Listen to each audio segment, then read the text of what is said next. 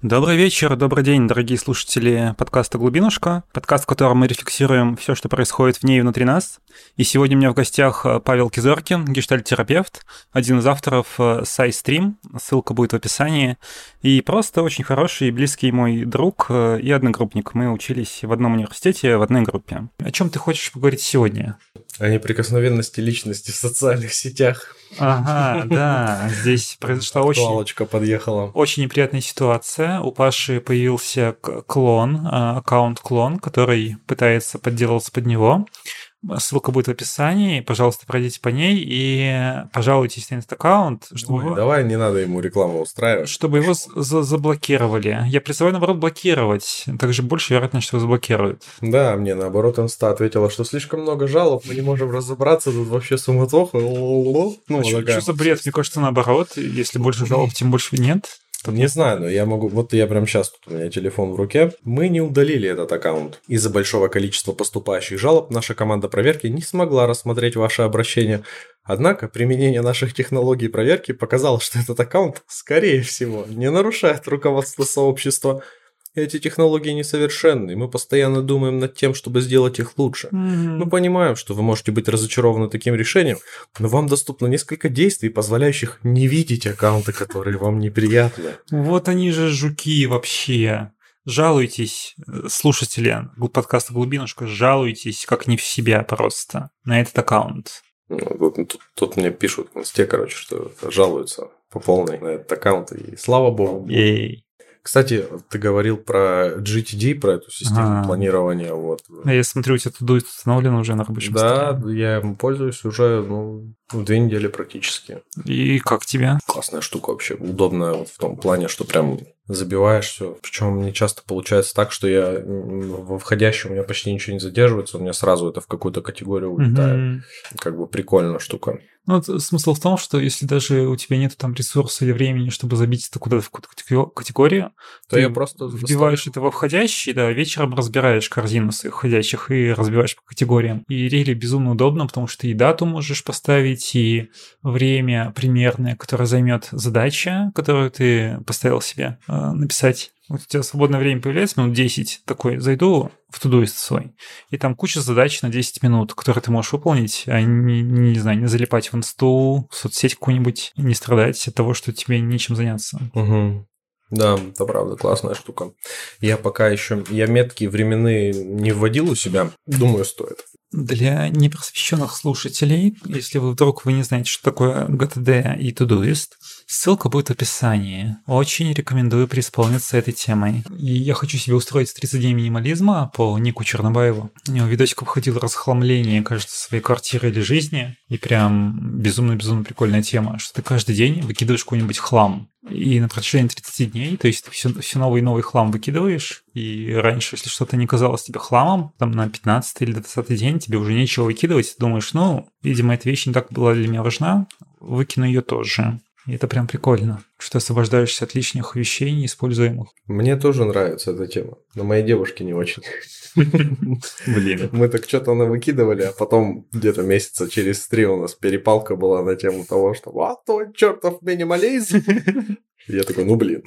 Вот, вот поэтому я и не вступаю в отношения, потому что никто не говорит тебе, твой чертов минимализм. Да, но я-то свои вещи могу выбрасывать сколько угодно. Ну да, да. Там я ее, я ее просто заманил в эту тему. Такая, ну, типа, блядь, ну попробуем. Я, может быть, был слишком настойчивый. Я уже не помню, как проходило это. Но закончилось все это вот примерно такой штукой. Теперь минимализм это слово триггер, после которого оно начинает беситься, и, мы, и я тоже начинаю беситься, и мы такие бегаем, дурачимся. Блин. Расскажи самые упоротые истории с клиентами, которые у тебя происходили. Самая упоротая история с клиентами? Странные, топ-5 странных э, историй с клиентами, которые обращаются к психологу.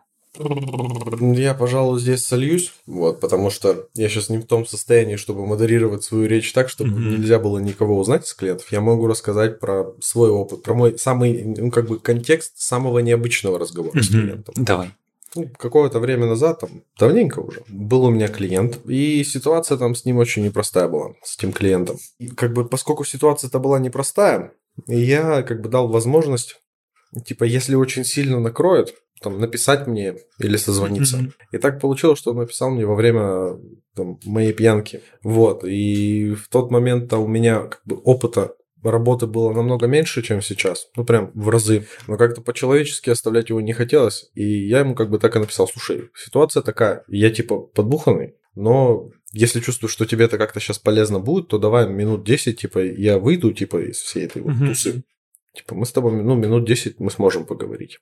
Да, хорошо. И то есть, вот я стоял такой, ну, я прям не сильно пьяный был, ну, такой, качающийся. На тот момент свою функцию-то я смог выполнить, то есть выслушать и какие-то, ну, там, общие рекомендации, да, что, типа, в таких ситуациях можно сделать, чтобы, как бы, немножко это, ну, как бы выйти из этого состояния с тяжелого. И, ну, на том мы порешали, потом на следующей сессии встретились, как бы обсудили, ну, нормально было. То есть психологи тоже бухают иногда? Психологи такие же люди, как и все остальные.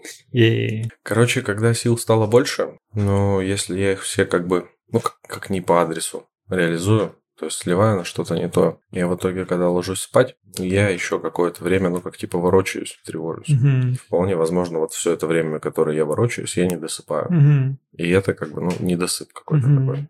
А из-за чего ты тревожишься? Да по-разному. Там обычно то, что надо делать, переделать кучу. Как раз временные метки в Тудуисте могут, наверное, помочь мне. Немножко все это категоризировать, потому что у меня задачи все записаны, я их делаю, но делаю как душа лежит. Угу. То есть у меня там список этих дальнейших действий, там ты я вот из этого что-то сегодня поделал, там еще вот это, угу. вот это, вот это. Я думаю, как бы это с этим связано. Что, что для тебя психология? Наука о душе. Ну, блин, я ожидал более развернутого ответа. Учение о душе, зародившееся в Древней Греции. Блин. Вот, вот умеете вы, психологи, конечно, завернуть все. Да, да, попизди мне тут еще самого вышка, как у меня. Ну, я работаю психологом. У меня это так по касательной прошло. Если ты говоришь про психологию в прикладном смысле, то для меня это скорее, ну, это ближе к ремеслу, наверное, вот так к ремеслу, творчеству. Ну, вот что-то, короче, в этой плоскости. Mm-hmm. То есть это не может быть просто монотонный труд. Это вот как... Э, я забыл, короче, как называются представители этой профессии, но вот люди, которые изготавливают всякие штуки из кожи. Сумки, а, угу. одежду, угу. типа кожевники, что ли. Угу, У них есть алгоритм четкий. Сначала там выкройка, да, там сначала вот это все померить, измерить, потом уже приступать там к обрезке, там, лоскутов обработки кожи и так далее. Как бы в моей профессии, в моем подходе вот прям таких конкретных алгоритмов нет. Mm-hmm. Ну, есть типа как мета-алгоритмы. То есть там сначала наблюдать, что вообще происходит, замечать. Потом все это формулировать в, в гипотезу, угу. формулировать потребность, да, там сформулировать фигуру потребностей. Потом... Про проверять еще гипотезу свою. Да. Типа, верна ли она построена, верна ли. Там обычно вот гипотеза, она все-таки сворачивается как бы, ну, типа до фигуры потребностей клиента. Если вот эта фигура, ну, как бы типа фигура правильно определена, то это прям чувствуется. А что, что такое фигура для непросвещенных слушателей? Фигура потребностей максимально четко обозначенное желание. Типа квинтэссенция как... потребности клиента. Вот как, да, то, что прям вот сейчас вот очень актуально, важно и нужно. Ну, типа, что он хочет максимально... Да, причем вот максимально точно это обозначить. Я пока еще постигаю как бы вот это мастерство, которому нас обучают. И вот это мастерство заключается в том, чтобы вот эту фигуру формулировать вот прям такой фразой, которая вот как бы, ну, как типа, как недостающий пазл. Mm-hmm. Вот, помогает, типа, сложить картинку. А можешь привести пример э, фигуры? Какую-нибудь проблему и фигура потребности? Я просто не хочу как бы ссылаться на тех клиентов, с которыми mm-hmm. прямо сейчас работаю. Вот, Может, из своего опыта.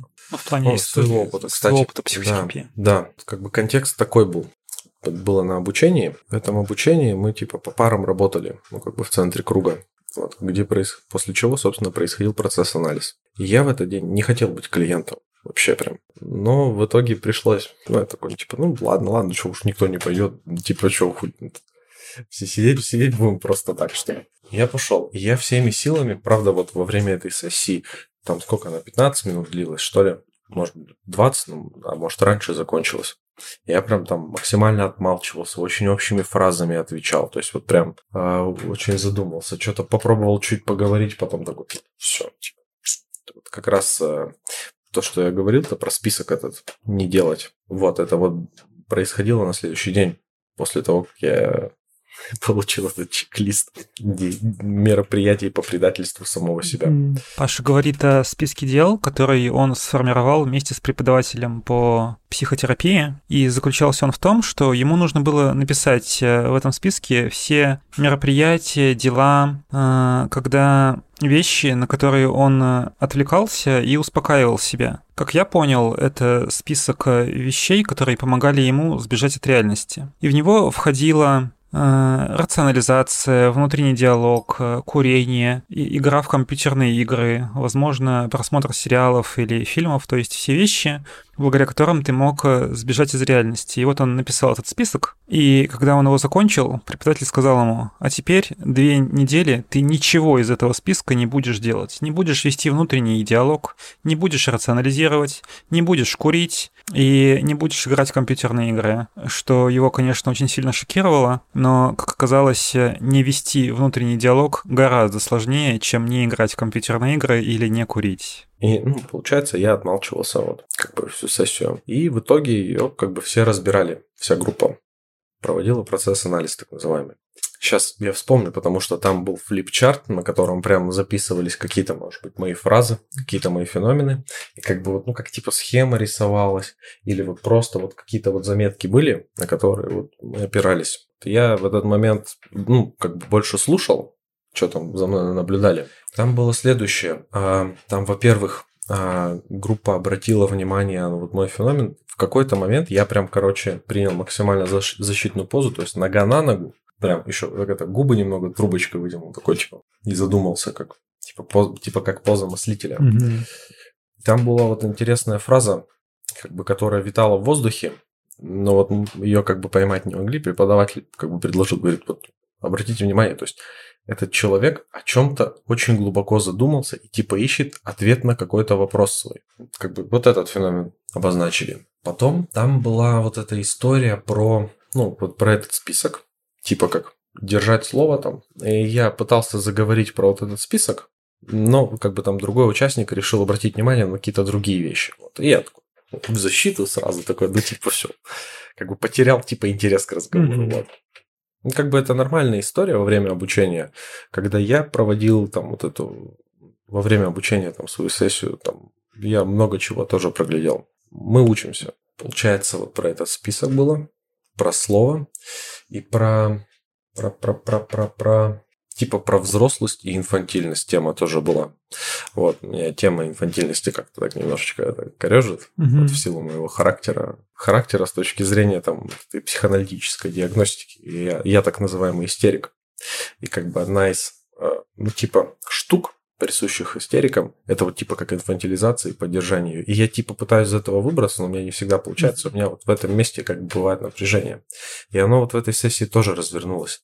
И то есть там с одной стороны типа инфантильность, взрослость, слова, говорить, не говорить, да, там задумчивость, а вот эта вот закрытость мыслителя, вот эти вот губы трубочка, это типа же как аутичный феномен, mm-hmm. как, это, как преподаватель заметил, не в смысле, что Паша аутист, а в смысле сам феномен такой, то есть как бы выражающий, ну, типа как отгороженность от мира, то есть уход во внутреннее обдумывание. Фигура моей потребности – это вот э, типа поиск ответа на вопрос. А, там еще одна тема всплыла, типа как предательство. Типа, ну, в моей жизни как бы была череда предательств. Ну, типа, не таких, как в фильмах показывают, а, Энакин, ты должен был победить зло, а не примкнуть к нему. То есть, ну, без вот этого вот всего масштаба. Ну, каких-то моих личных таких драм. И эта тема тоже там сквозила. То есть, вот, получается, слова, задумчивость, предательство. Нужно что-то, на что я могу опереться, что-то, чему я могу верить, как бы себе. Слова. И а вопрос. Какой вопрос? Верен ли я своему слову? Воу. Фраза поддерживающая, типа вот как, ну, ну типа мысль, которую можно обмозговать. Ну, типа экспер... как эксперимент. Я верен своему слову. И как раз вот на основе этого списка она и развернулась, mm-hmm. по сути. Следовать ему или нет. Заниматься хуйней или не заниматься хуйней. Я пока продолжаю заниматься хуйней, это правда. Конечно, я меньше стал заниматься хуйней, как-то вот началось движение. Но я думаю, что надо вообще прекратить этой хуйней заниматься. Не, мне кажется, просто у меня несколько перекликается вот психотерапии с твоим про занятие хуйней. Я пришел к новой своему психологу с запросом, что ну вот я просто существую, я ощущаю себя так, будто я просто существую, будто я работаю для того, чтобы обеспечить свое существование, не жизнь, а именно существование. Я работаю, чтобы обеспечить свое существование, и существую, чтобы работать. И ничего больше. И в этом нет никакой жизни, никакой энергии, никакой мотивации, просто заработать себе на еду и на квартиру, и все. Вот весь мой смысл существования. Мне это дико не нравилось. В итоге психотерапии мы докопались до моих детских фигур, которые максимально ну, инфантильные, не хотят взрослеть, ненавидят взрослых, взрослую жизнь, и не понимают, для чего нам деньги, для чего вообще зарабатывать деньги, потому что деньги это зло и несчастье, и ради того, чтобы зарабатывать деньги, люди перестают уделять внимание своим детям, поэтому деньги это полная херня, и они не нужны, так же, как и работа не нужна. То есть мы докопались до моей детской фигуры, которая просто лежит в максимальной депрессии, смотрит в потолок и не понимает, что ей делать. И мне так хочется избавиться от этой фи- детской фигуры, так хочется избавиться от этих состояний, таких мыслей, э, напрочь от, отринуть свою инфантильность и просто ну, ебошить, зарабатывать деньги, работать, а не пребывать в таком состоянии, что, ну, я понимаю, что деньги нужны, но мне так лень, я так не хотел, работа вообще такая фигня, и я так не хотел в этом быть. А по итогу, по итогу психотерапии, пока мы все это разбирали, я так трансформировал эту свою фигуру детскую, что оказывается там до хрена просто энергии и мотивации к, к той же работе или просто к жизни. Я к тому, что не, не стоит избавляться от чего-то в своей психике, даже если это максимально тебя дискомфортит и при, при, приносит э, какую-то боль и страдания, потому что если это трансформировать, прислушаться к этому, поработать с этим, то это окажется ресурсом, а не тем, что отнимает ресурс. Если что, я сижу и киваю. На подкасте просто этого не будет. Да-да-да. О чем же мы будем говорить сейчас? Как ты пришел к тому, что хочешь работать психологом и хочешь быть психологом? Вообще, с того момента, как я подал документы на психфак в нашем уни... Я, получается, только в один универ подавал, Юргу. Подавал три кафедры все психфака. Первая по приоритету была психодиагностика и консультирование, куда в итоге ты поступил, потому что там были бюджетные места. А вторая по приоритету была служебка, и третья клиническая по mm-hmm. приоритету. Когда звонили узнавать результаты, они еще не были известны. Там что-то родители моих настращали, что шансов мало. Они уже даже внесли первую сумму, ну, первую часть суммы mm-hmm. за служебку. Но в итоге вот прошел на бюджет и все. Тогда я думал стать э, гипнотерапевтом. Меня mm-hmm. тогда очень прикалывал эриксоновский гипноз. Ссылка в описании. Ну что, ссылка там на статью в Википедии? Да, да, да. Окей. Пока учился на психфаке, ну, как бы потом подумал вообще уйти в коучинг, в работу с, ну, там, с бизнесами, с персоналом. Ну, вот туда меня потянуло. Потому что тогда как раз вот был расцвет, короче, у всяких инфобизнесменов, и они все свои движухи называли тренингами. И я тогда подумал, блин, если эти хуи без образования стригут бабки, тоже буду так, но я буду хуем с образованием. Потом я метался между коучингом и ну, гипнотерапией. В итоге такой думал, ну все, эриксонка. Потом в какой-то момент я сдавал предмет, то ли досрочно, то ли наоборот с опозданием, я не помню. Досрочно, скорее всего. Вот, я с преподавателем сидел, и мы что-то разговорились уже. Ну, он такой, все, зачет, все, вопрос. И что-то разговорились, типа, что вообще хочешь там после учебы и так далее. Говорю, ну вот, эриксоновский гипноз и так далее. У меня преподаватель говорит, что не хочешь, э, типа, ответственность за клиента, ответственность клиента возвращать? Да в смысле, да что? Вот, но, видимо, это как-то отложилось у меня. Потом я попал. Потом как раз тут были парочка тренингов Мельниковой про гештальт-терапию. Гештальт-подходе были, и я, и я такой, бля, какая классная штука.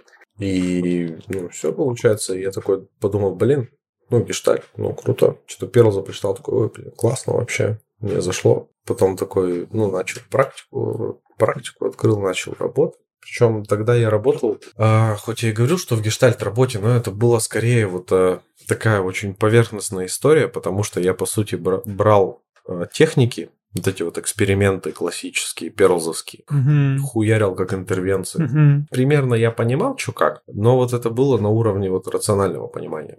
Что такое интервенция для непросвещенных слушателей? Это вот э, воздействие терапевтическое. Слова, эксперименты, упражнялки, вопросы, отклики. Это все можно назвать интервенцией. Мгм.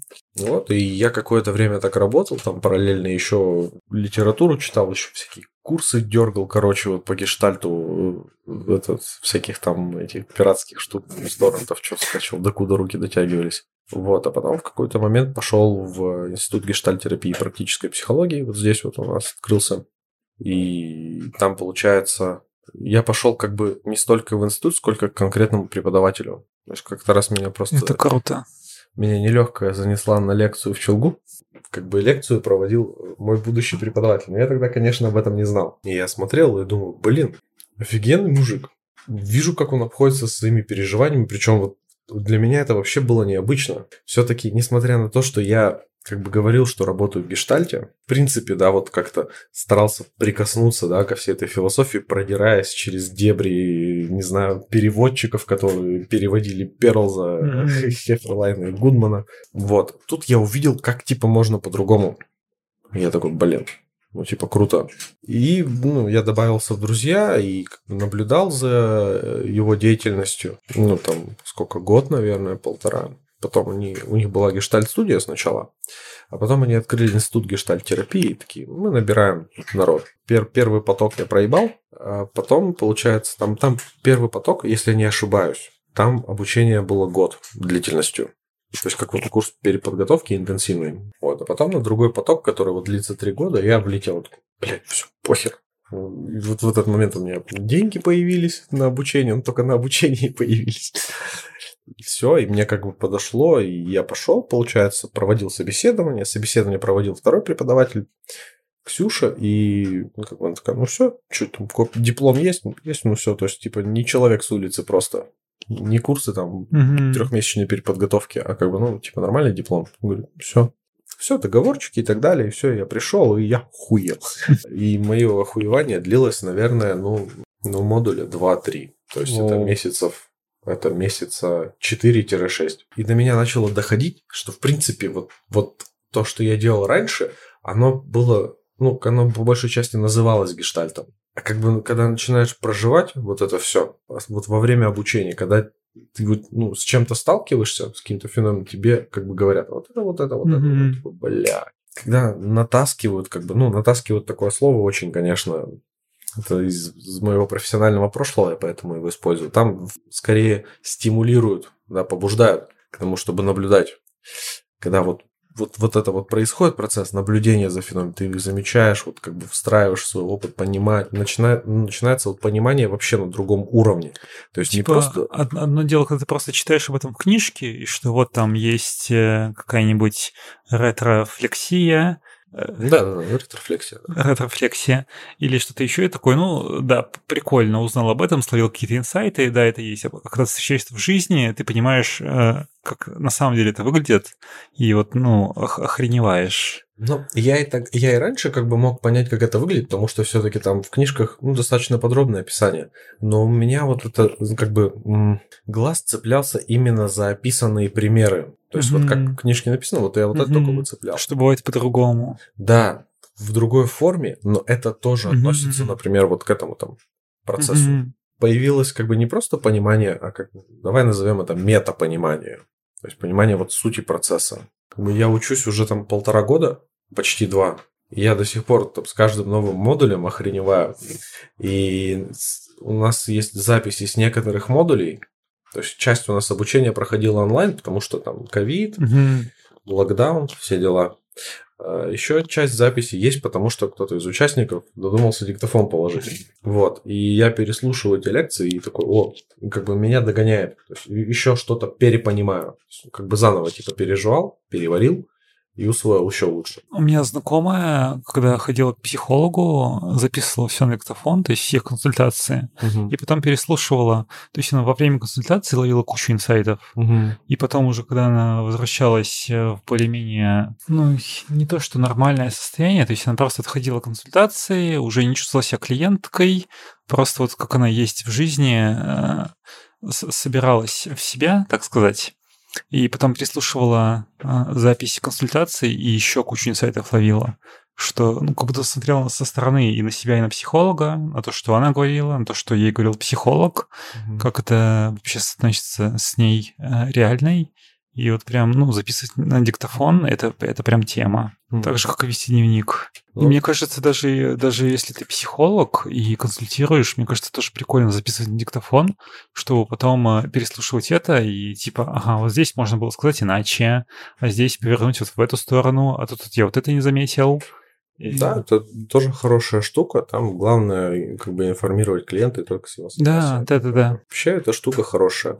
У меня эту функцию по большей части выполняют, э, ну, как бы часть обучения. То есть у нас раз в две недели еще встречи в малых группах, где мы друг друга терапевтируем короткими сессиями и как бы проводим быстрый, ну, как процесс-анализ. То есть натаскиваемся, натаскиваемся на все это. У меня вот эту вот функцию выполняют как раз вот эти встречи. Угу. Ну, и модули, конечно. И, в принципе, и супервизия. Но там на супервизии уже не непосредственный процесс, а там уже как бы с моих слов. Вот супервизия для непросвещенных слушателей, если вдруг вы не знаете, мы, мы не считаем вас тупыми, но если вдруг э, вы не знаете, что такое супервизия, то это психолог для психолога.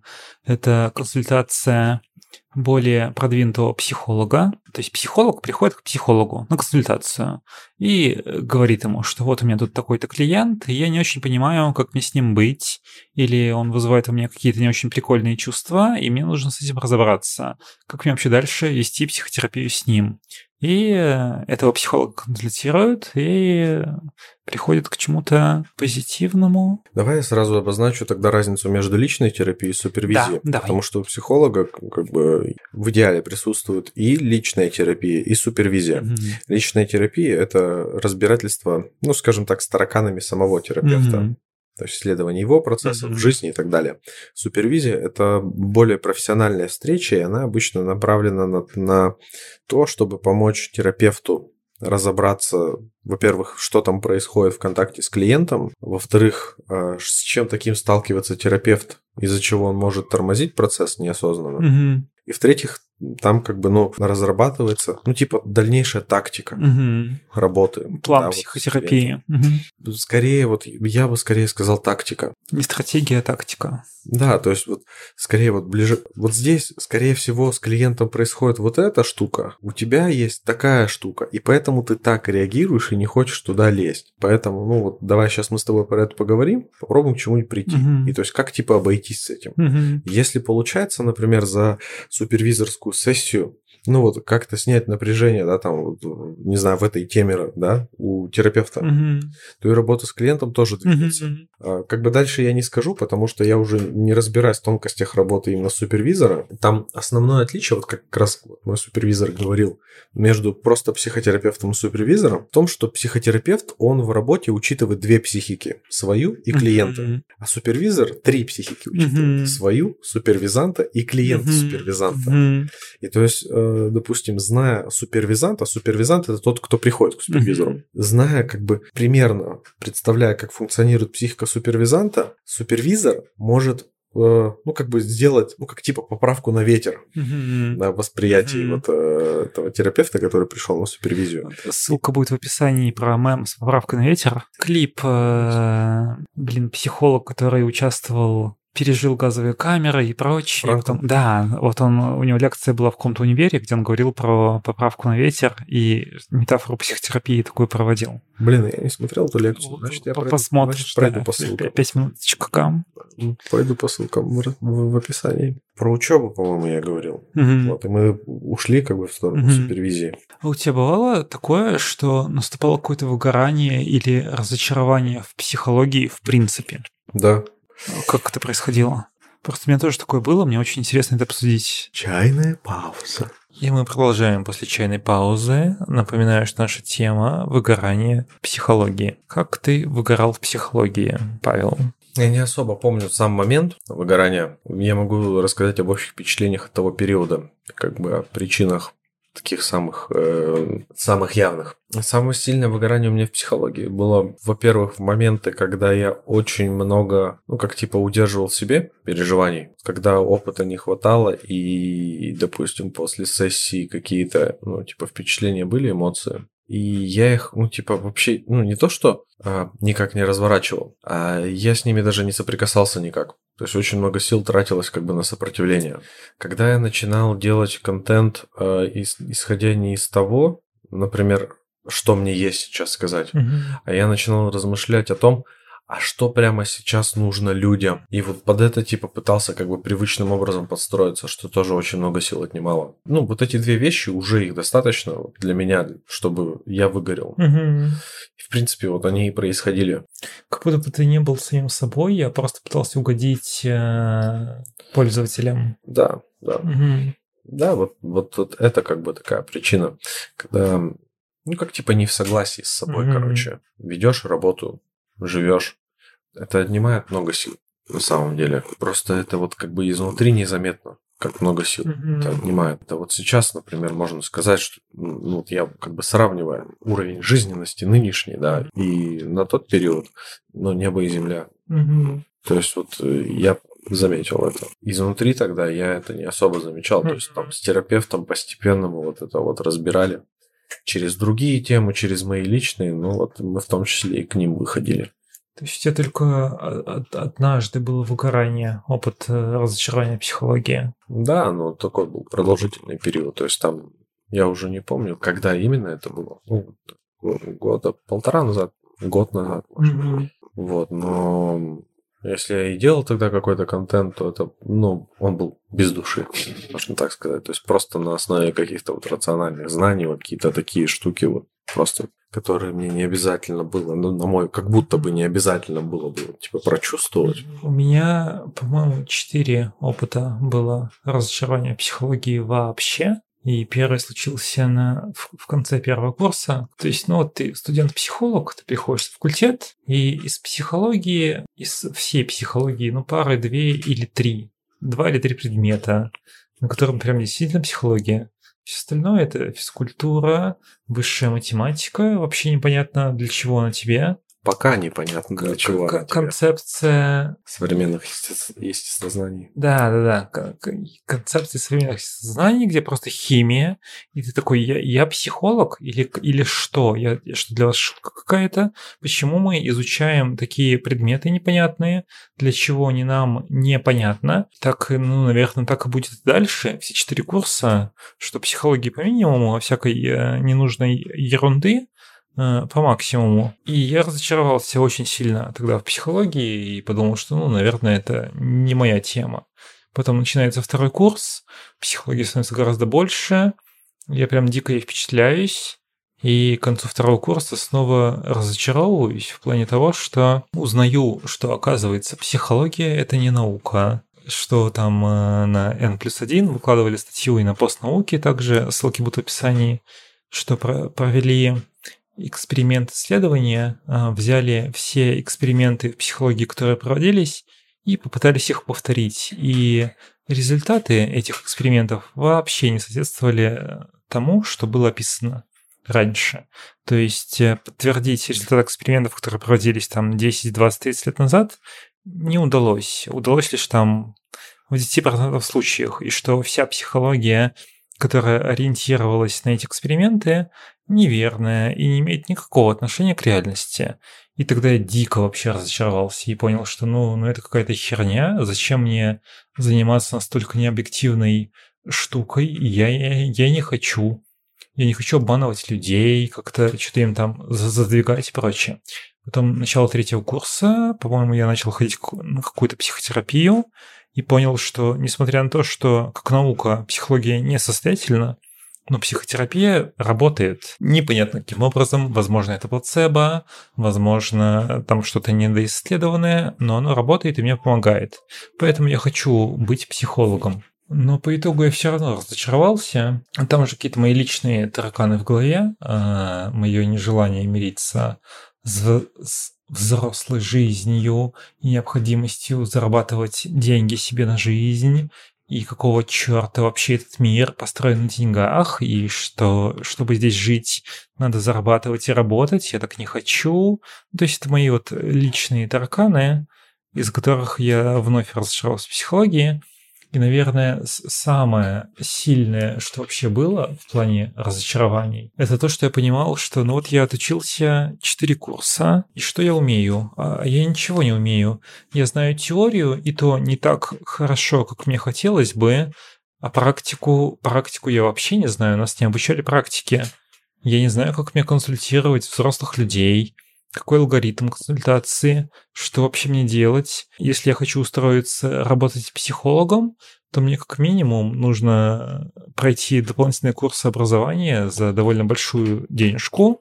Откуда мне взять эту денежку? Э, я не понимал, и мне это дико вообще расстроило. Я понял, что ну, психология явно не мое.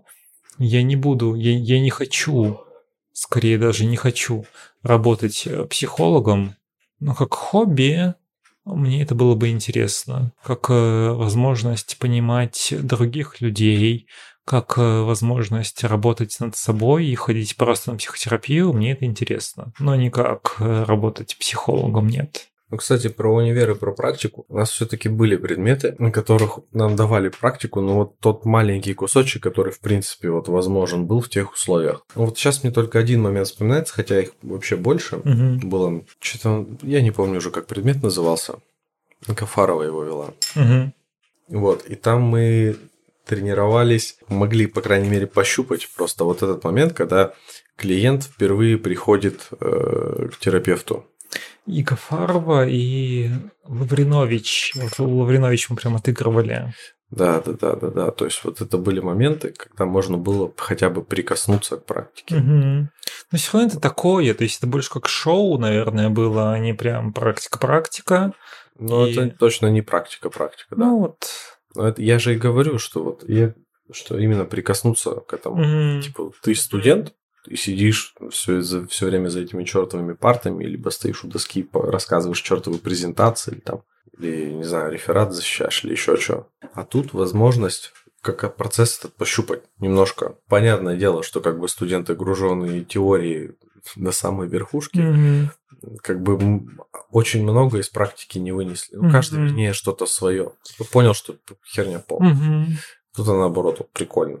Угу. Кто-то такой, а как, что это, а как вообще, что? Угу. Там, правда, по-разному было. И вот я помню, вот на паре у Гафаровой, там как раз был момент, ну, там, типа, кто-то вот, как это, кто-то из одногруппников mm-hmm. отыгрывал клиента, типа, пришел ко мне, я сидел такой весь напряженный, короче, как оловянный солдатик. Я даже тихо говорил. Вот, там задача была, ну, вот просто проговорить, типа, встретить, там, предложить, как сесть, Тогда, конечно, там вообще с гештальт-терапией ничего общего не было. Там было скорее вот про консультирование mm-hmm. психологическое. И там говорили, что вот, ну, у меня типа вот такая-такая штука. И нужно было сказать, что, ну, вот, типа, встречаться будем раз в неделю. Ну, какие-то кон- контрактные моменты. Сформировать запрос, там, заключить контракт, ага. И вот, и я помню, что Гафарова такая, ты что такой, типа, напряженно сидишь, блядь, типа, что ты нахохлился? Я говорю, блядь, если я, типа, не буду напряженно, руками буду махать, как ебанутый, это мне психолог должен быть. Она говорит, так это может быть твоей фишкой. Я такой, блядь. Я, походу, что-то не знаю про эту профессию. И вот тогда меня подстегнуло двигаться в сторону того, чтобы стать психотерапевтом. У меня, наоборот, для меня это... Ну, то есть я, я не выходил, не участвовал в этих экспериментах, тренингах я просто наблюдал за людьми, которые принимали на себя роль психолога или клиента, и понимал, что ну вот у них нифига не получается вообще. И, естественно, у меня тоже не получится. И я не хочу, вообще не хочу. Для меня это очень стрессово, и я не понимаю, как себя вести. Я вообще не понимаю суть работы психолога. Ну, то есть вот в тот момент, в момент обучения. И для меня это настолько стрессово было, и ну, по итогу я пришел к тому, что я не хочу работать психологом, что это вот, ну, вообще не моя тема, и что оказывается, я в принципе не хочу работать с людьми. Вот вообще не в эту область. Только, пожалуй, вот как-нибудь, я не знаю, код писать, статьи, э, но только не работать с людьми. Не-не-не. Так. Хороший выбор тоже. Да. Сейчас, конечно, полегче. Я научился социализироваться, как-то выбираться. И даже иногда меня упарывает идея о том, что я могу быть психологом, если приложу немножечко усилий, но не хочу. Дорогой слушатель подкаста «Глубинушка», я очень благодарен тебе, что ты дослушал до самого конца. Если ты добрался до самого конца, ты прям молодец или ты умничка. И я хотел бы сказать, что сейчас ты послушал не полную версию подкаста. Полная версия подкаста часа на два. Вот, а, а, а вот так вот, чтобы послушать полную версию, э, можно занести мне донат в 270 рублей на Boosty, ссылка будет в описании. Но скажу сразу, что полная версия, она не такая прикольная, как вот эта вот обрезанная, потому что я выбрал лишь самый сок из нашей беседы и выложил его в общий доступ. Так что, если ты хочешь как-то меня отблагодарить, э, но тебе есть куда девать свои деньги, и ты не хочешь донатить мне их, э, можешь просто поставить лайк ВКонтакте, написать коммент на iTunes или поставить там же 5 звезд, или лайкнуть меня на Яндекс Музыке. Я буду очень благодарен, это очень мне поможет и меня поддержит. В полной версии подкаста мы говорили о бессилии по утрам и о том, как э, плохо просыпаться уже уставшим утром. И особенно это плохо ощущается, когда ты весь день играешь в компьютерную игру, и в итоге под вечер устаешь еще больше. А еще у Паши э, стартует терапевтическая группа в онлайн-формате, но если наберется очень много людей в Челябинске, то он может провести и офлайн. В полной версии подкаста мы говорили о различии терапевтической группы, тренинга, курса, чем все это отличается друг от друга. Вот у Паши будет э, терапевтическая группа именно. Так что, если вы хотите, вы можете написать ему в Инстаграм Директ, и он пояснит вам за все. Вы еще успеваете туда попасть, поэтому очень крайне вам рекомендую записаться в его терапевтическую группу. Ссылка на Инстаграм Паши будет в описании. Что еще мы обсуждали в полной версии подкаста? Мы обсудили инфантилизацию, отношения между мужчиной и женщиной, и, конечно же, конечно же, отношения между родителями. Еще поговорили про переедание и превращение своей жизни в контент, и что очень неприкольно, когда ты всю свою жизнь превращаешь в контент и пытаешься из всего делать контент. Это несколько травматично. Так что, если вам интересно услышать полную версию, конечно, качество у нее будет гораздо хуже, чем у этой, ибо писалась она на диктофоны от телефонов, собственно, поэтому я и, не выложил эту часть в общий доступ, потому что качество очень плохое. Но слушабельно, слушабельно, поэтому крайне вам рекомендую. Закончим на этом. Да. На этой прекрасной ноте. Благодарю всех слушателей подкаста «Глубинушка». Пишите комментарии на iTunes, ВКонтакте, в Телеграме. Мы их читаем. Подписывайтесь на нас, ставьте лайки. И до новых встреч. Пока-пока.